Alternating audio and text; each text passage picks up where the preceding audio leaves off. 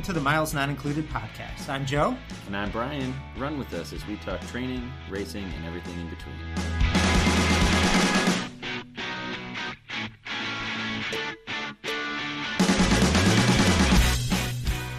Welcome to episode 7 of Miles Not Included.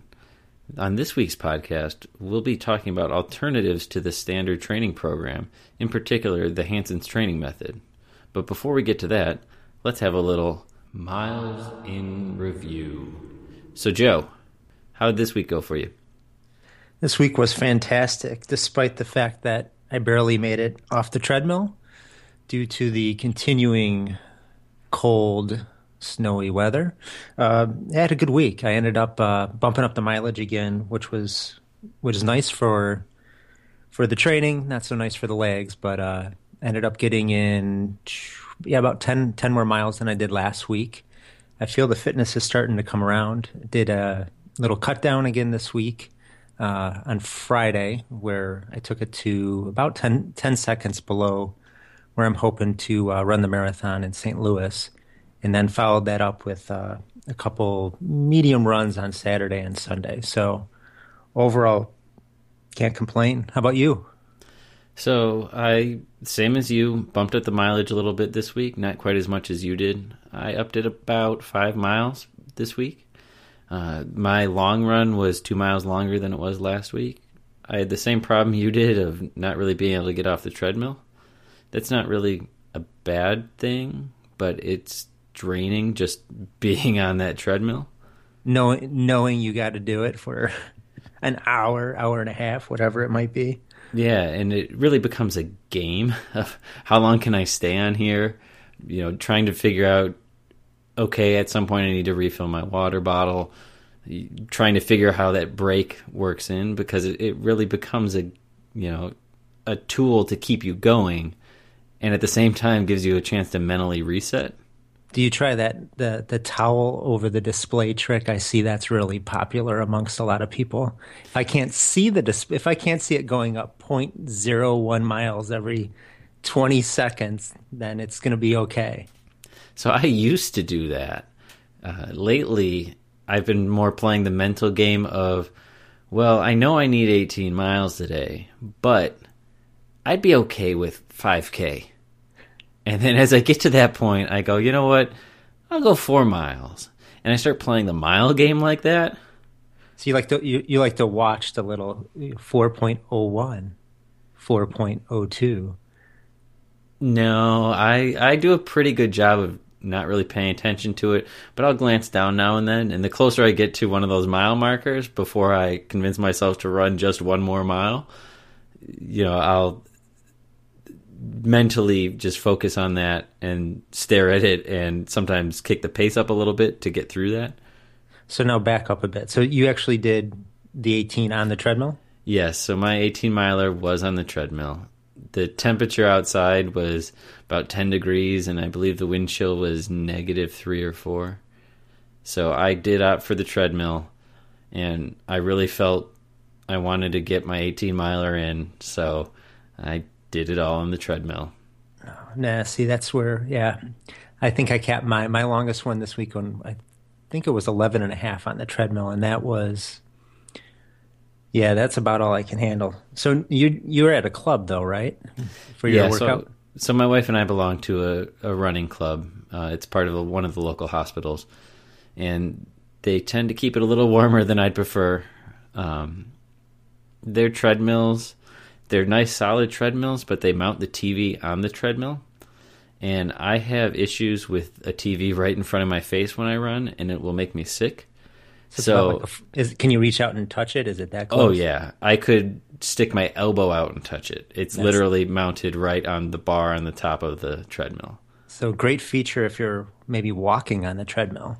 Exactly. And so what I tend to do is either I will look at my reflection because when I'm running and my body is, you know, bouncing as you run along, your reflection will bounce with you so you your eye isn't readjusting as long as you focus on like I'll sometimes focus on my collarbone because I can always see that in the field of vision and then I just mentally try to shut off and just go with it knowing that I've got the mileage to do. I, I don't even know what to say, Brian. I mean, is that vanity? What what what's working there? You're just zoning. Vanity or insanity? One vanity. of the two.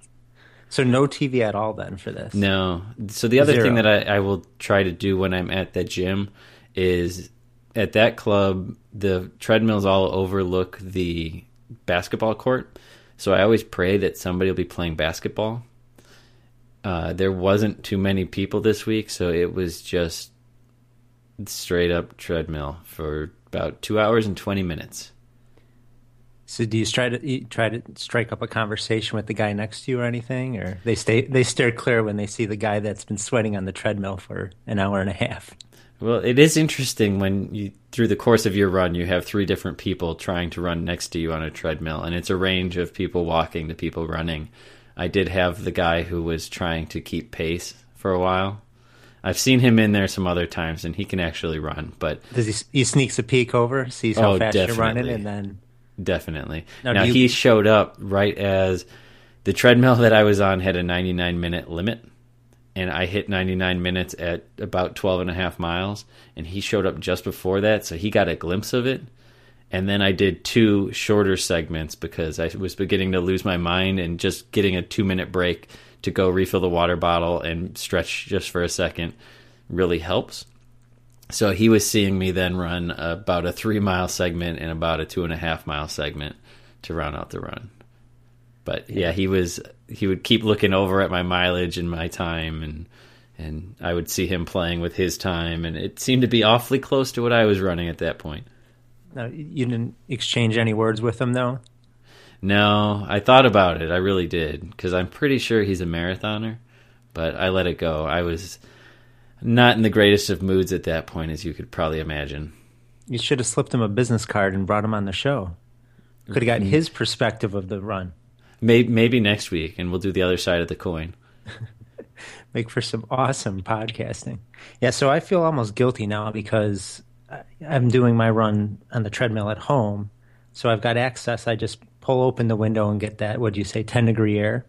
So I pull that 10 degree air in and then just put on my TV, which is properly distanced from the treadmill, and then uh, put on the Netflix or whatever I found.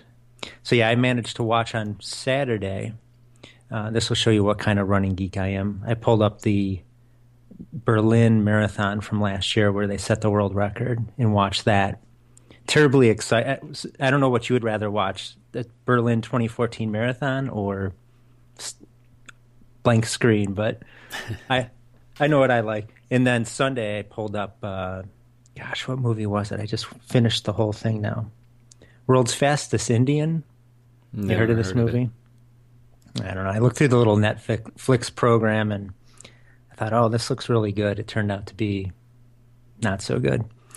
But of course, I had to finish it on today's run, so it's it's carried over. So I subjected myself to two hours of the movie, but it helped the time go. So last week you mentioned that you did quite a few runs on the treadmill. Do you know how many you did? Oh, good question. I think I got outside. I think I got outside once. Yeah, so um, I ended up. I did end up running seven days, um, and got outside once. So can't can't complain about that. So, do you have any other methods for getting through a treadmill run? Yeah, probably the and the one I've been trying to employ uh, at least when I can is to throw in a quality workout so that I mean you're suffering one way or the other. Um, and I do like to I I really like to cut down. So I've done that the last couple weeks and uh, same thing as I did previous week. I used the calories just as the kind of the trigger to go faster. So every 50 calories, I would just bump it up 0.1. And it's a weird thing when you don't want the time to pass because you don't want to go faster. The time passes. That whole kind of conundrum thing. So, but yeah, that ended up being a good method and, and ended up getting a another good workout. Um, I think it was just about an hour, so um, it kind of flew by. Nice. Yeah. So the quality, if you know, if there's nothing on, t- if if you're not, if you can't control the TV in front of you, yeah, throw throw open the quality, or if you can get somebody to run with you, like we talked about previously. That helps the time go by. Otherwise, yeah. And we both belong to the same gym at work as well. So some mornings we do get out there and we'll get three or four guys on treadmills next to each other and the headphones tend to come off and you know we gab quite a bit so that that's definitely a good method and so you get at least 10 minutes out of that right until until you run out of stuff to talk about and then that's what the headphones are for and you're staring at the sub captioning on the tv which is makes for great running. Yeah so a similar method that you use for quality. Um, i've been using it lately just to get through runs.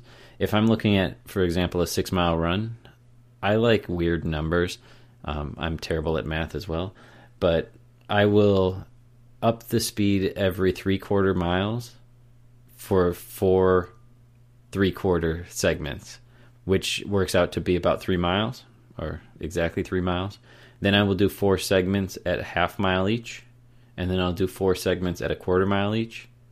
And at each one, I bump it up 0.1 on the treadmill and that ends up being a six mile run. And then sometimes I'll kick up the pace a little bit even more at the end just to sort of burn myself out, and that'll give me about 10k. Uh, you can extend that as well. Sometimes I'll do, I'll start it off with four miles, and each mile I'll up it, so then that would give you 10 miles. So I, I'll play with the numbers. Numbers is something that I am not very good with, but I love using them because I'm not good with them during my marathon, I do math the whole way, and I'll try and figure out what percentage of the race I've already completed, what percentage is left, and just running through stupid math like that, I find really helps pass the time. By the time I figure out the calculation, I have to go back and do it again because it's been several miles. I'll have to try this math thing because I consider myself okay at math, and you lost me a long time ago. Trust me, when you pull up a spreadsheet, you'll figure it out. No, but I think that the theme of if you as you increase pace, it definitely helps there, right? It's just the miles start rolling by literally faster, um, and then yeah, it gives you as long as you got something to focus on, something that's coming up, definitely helps. Yeah, I agree. So with that, you ready to get to the main episode? Yeah, let's get on. All right, we'll be back after this.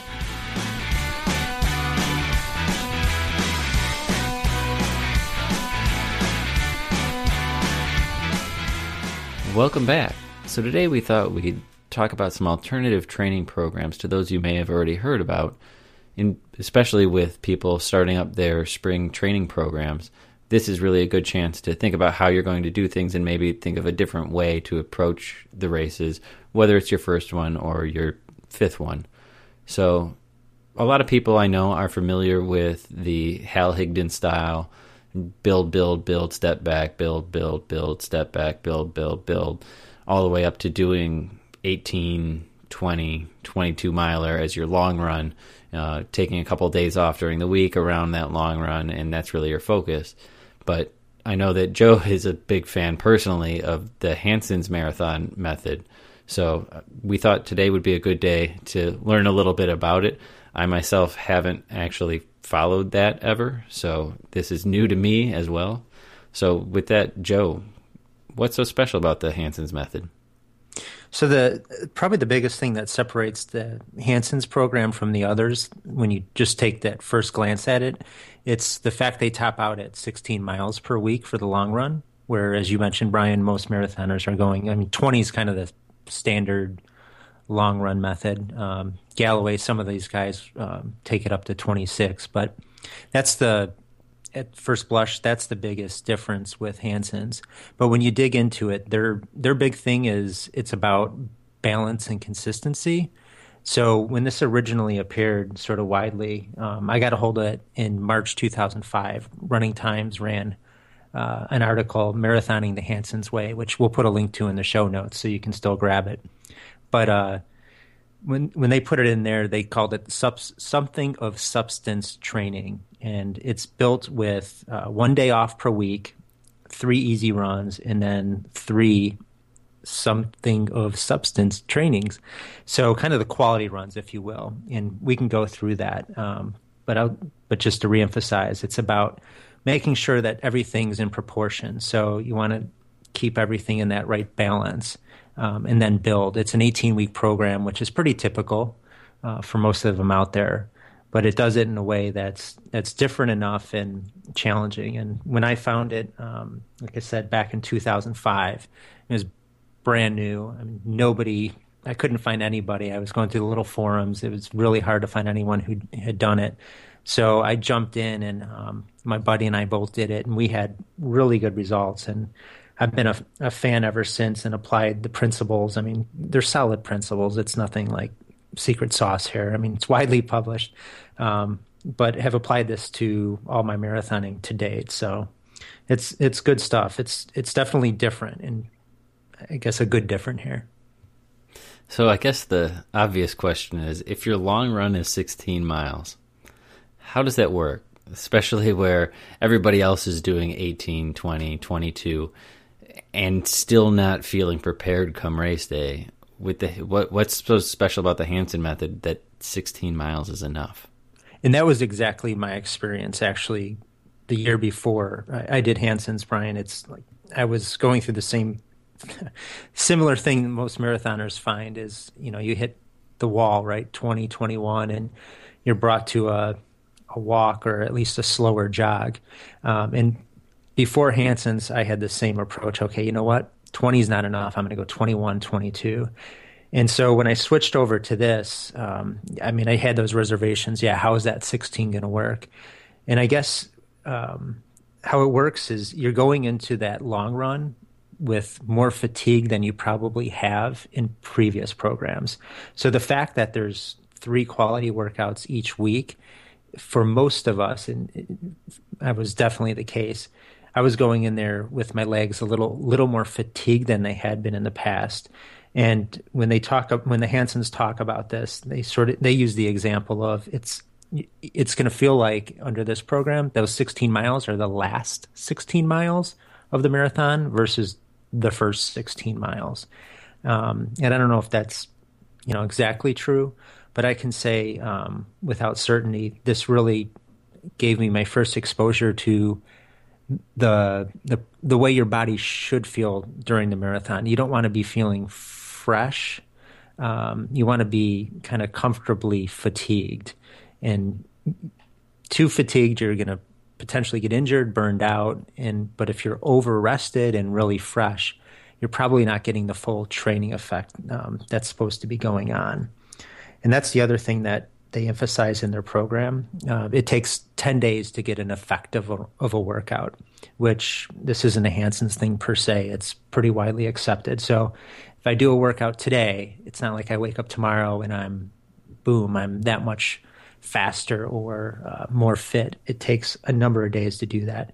So that's something that you got to um, put into the program that each of these workouts, it's going to take time to get the desired effect in your body to get stronger.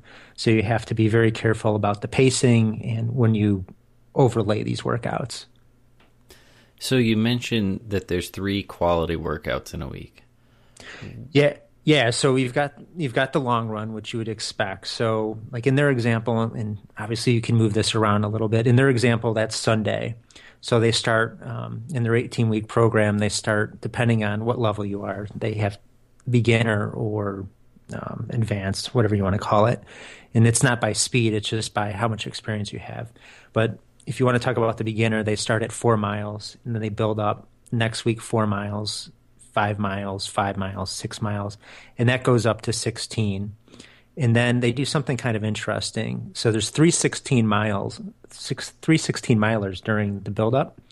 Um, but once you hit that 16 mile, the next week you're going to do only 10 miles. However, the day before you do the 10 miler, there's another 10 miler. So if you want to think about it, they're almost splitting, if you will, a 20 miler into two runs, which obviously isn't exactly the same thing as a 20 miler, but the back to back 10 milers are certainly fatiguing. Um, that's going back to my experience. I looked at this and I'm like, okay, big deal, back to back 10 milers. It was much more fatiguing than I would have expected that. And it made sense. That was at a time where the only time I went double digits during the week would have been a long run in my previous programs. So to have a 10 10 and then have to carry on with your week was fatiguing. So yeah, so it went six. So it goes 16, 10, 16, 10, and then the taper comes in. But I can say without fail, I mean the the 16s are are the real deal. So the other workouts then on Tuesday they do a. Uh, it starts out with speed, which is um, about 10k pace. So it's quality between three and five miles. You'll do repeats. Um, so think of maybe six by one mile with some rest, uh, um, and that would be at about 10k pace. And then that progresses as you get deeper into the program. It switches over as you get closer to the marathon into what they call strength. And basically, what's happening there is the strength workouts become 10 seconds under your goal marathon pace. So for me, this was another difference. And for a lot of runners, it's how often are you touching these faster speeds?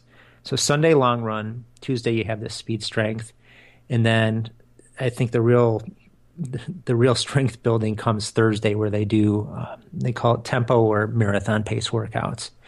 And these are super fatiguing, but again, critical to the physiology and the psychology of building for the marathon. So it starts out at um, doing like four miles at marathon pace. And during the last couple weeks, you're doing uh, 10 miles at marathon pace.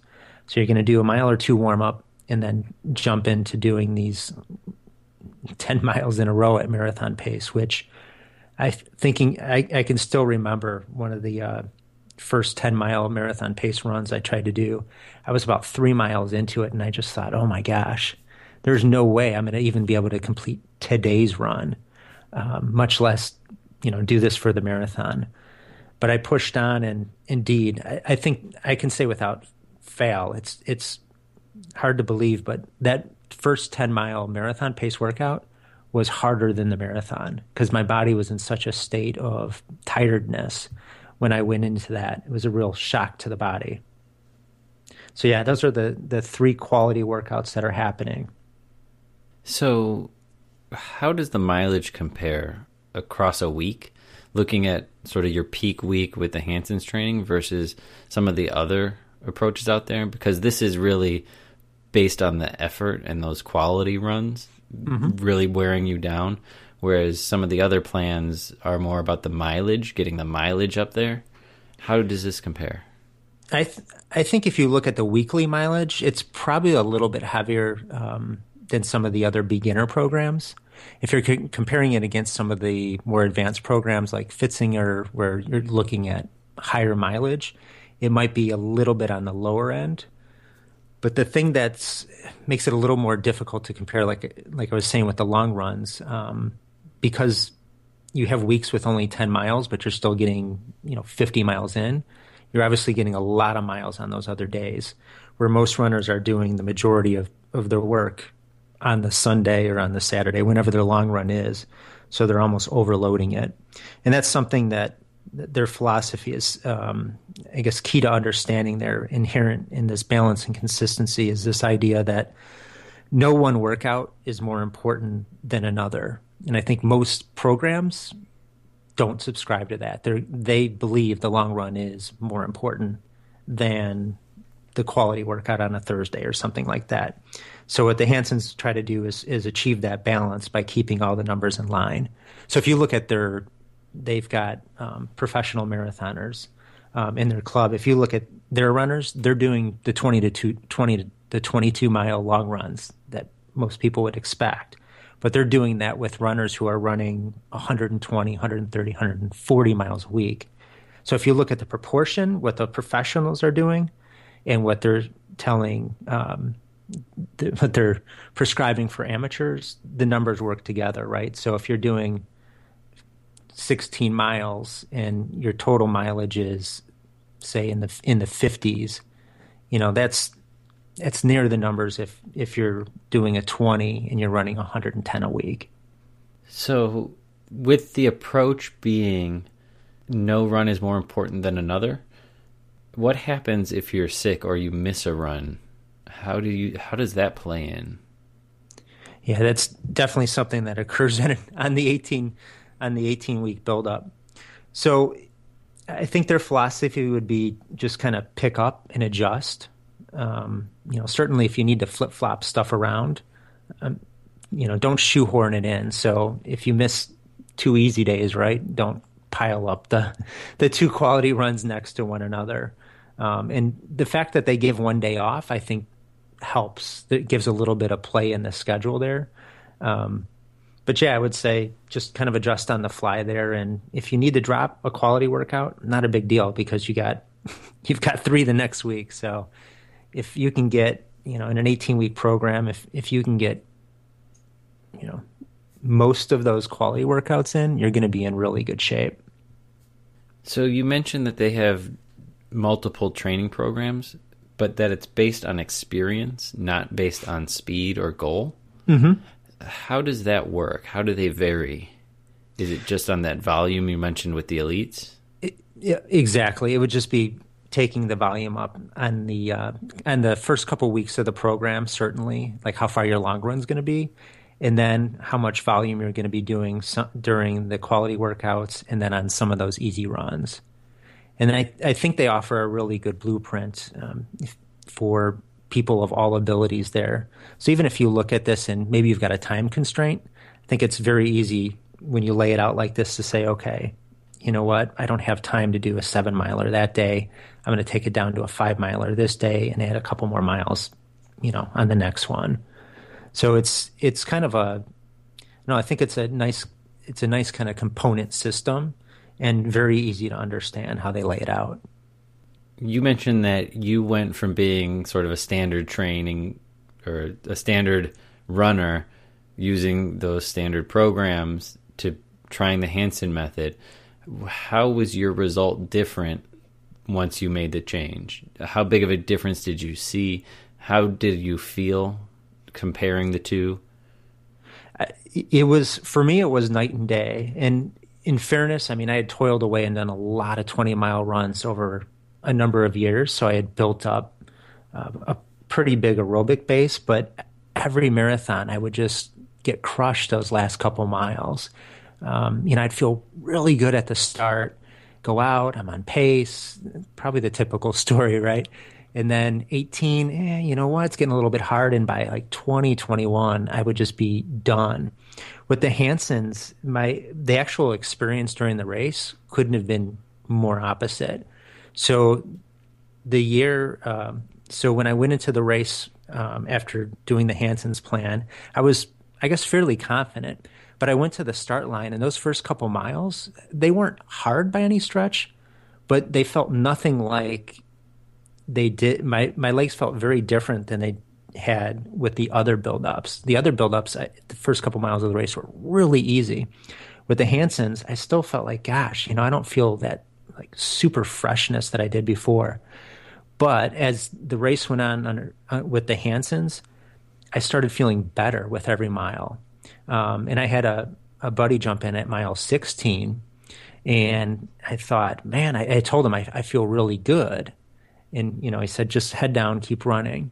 And we got to 20, and I was fully expecting, okay, I haven't done more than 16 miles. Now I'm at 20 miles in this race. You know, what's going to happen? I felt better. We got to mile 21, 22.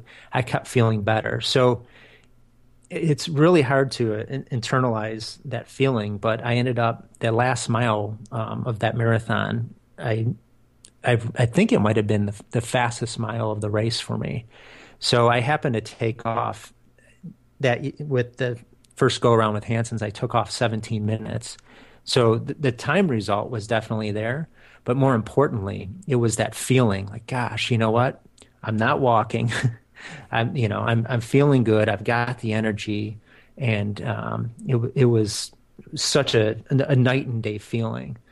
And I think, you know, these, these, um, hallmarks that they preach with this balance and consistency really stuck because under the previous training programs, you know, I was I would point towards everything was about the long run.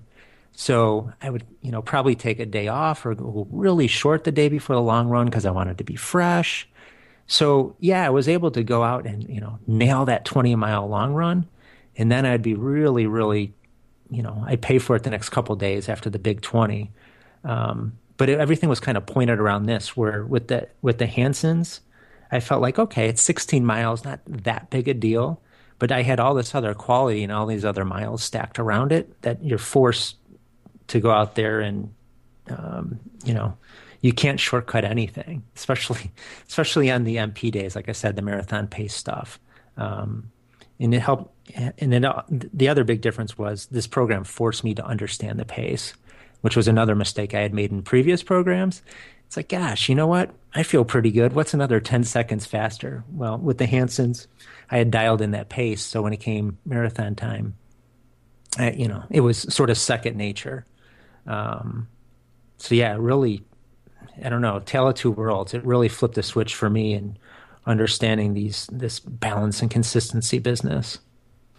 So leading into the marathon, what's their approach for taper? Because I, again, using Hal Higdon as the rule of thumb, you know, taking a day off, two days off, three days off, you know, a lot lower mileage in those two weeks leading up to it.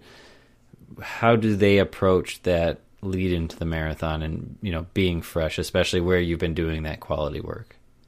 Yeah, this is another place where I've ad- I've adopted their method. So they take a different approach. So they kind of call their um, their last weeks a, a, modified taper.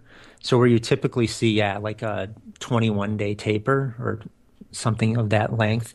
Um, Hanson's don't really have that. Theirs is more of it's, it's about a 10 day um, taper. And go back to what we talked about, right? It takes your body 10 days to absorb training.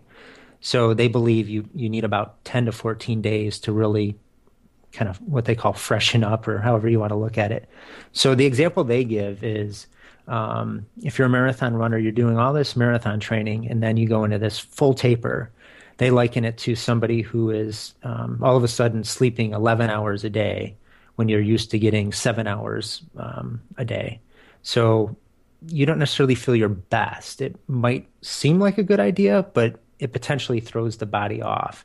So I've I've experimented with this by adding a, a little bit of time or a couple more days, a couple less days, but I've I've come to a, very much I've adopted this this approach too. That I mean, you just want to you just want to take stuff down a little bit. I don't I don't like this three week taper. I think the body um, tends to you tend to lose fitness and you feel good and I think that was my experience, right? Previous to the Hansons, I would feel good at the beginning of the race, but I was almost um, over rested, and the body wasn't in the right state. And I mean, I'm sure, there's other stuff going on there, um, you know, with the physiology of things, but um, but yeah, I would I really think that's a, a key component for people to to look at is even if you don't adopt the Hansons, take a look at how other people taper. Um, so much of, I mean, it's very individualistic, but it's it's something worth exploring because I've definitely seen firsthand how it can have a, a, positive impact on your on your time. Well, and I think that that also makes a great point. Is make sure you are going out there and looking at different options, and if something doesn't work for you, try different things. You know, I'm I don't want this to come off as we're pushing the Hanson's method because, as I said, I've never attempted the Hanson's, Hanson's method. Though some of the things that I have done overlap with their concepts. Mm-hmm. You know, I'm not deliberately doing it because of them, but they're things that I've picked up through my experiences. And you know, I the first marathon I ran, I looked at Hal Higdon, and he got me through it. So you know, there's value in the, all those programs. The reason people preach different programs is because they've worked for them. And just keeping that open mind and seeing different things will really help you grow. I totally agree, Brian. And something that might work um, might work for you today might not have worked for you a year ago. And I very much believe that, like in my case with Hanson's, I, I found it at the right time. I had done a number of years of just real easy running. So my body was in a good position. I was ready for it where other people, yeah, it, might not work. And of course, six days a week might not work for all runners. So either you got to modify it or find a program that's pre-built for your situation. Yeah, there's there's so many there's so many good programs out there, and nowadays too. I mean, there, there's no real excuse you can go out there. So besides the running times, we'll point you over to um, Luke Humphrey, who runs for the Hansons. he wrote a book, The Hanson's Marathon Method, and you can go read. You know, there's I don't know a couple hundred reviews out there. It's uh, four and a half stars, so you could read other people's experiences, bad and good. Yeah, there's not there's certainly not a one size fits all. There's ton of tons of options out there, and this is certainly one of the solid ones. So, is there anything else we've missed on the Hanson's method? No, I mean, I think we we just about you know covered it all. I mean, it's it's one of these where I would encourage you to take a different look, even if you've had pretty good success with something. Look around, see if there's something you you know you potentially can tweak, like a weak spot or uh, somewhere where you know you need some more work, and see if you know see if this program might not be right for you, or if you think, gosh, I'm, I'm beyond that, maybe taking and picking this up and using some of the principles. Because um, I, I, think they make a, a, ton of sense, whether it's, you know, maybe the 16, maybe you don't like the 16 mile, fine, add, add a couple miles, go 18 on it.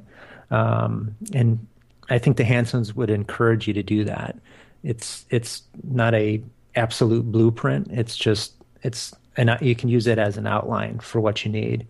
But all the stuff works in in concert, and I think the uh, the workouts are solid. And you know, if they're too much workouts, you know, you can drop one every other week. What, whatever, whatever you know, whatever you want to do with it. But I think the uh, the training program is is certainly one that's that's worth investigating. Yeah, I agree. So with that, I think we'll wrap it up for this week. So feel free to follow Joe on Twitter.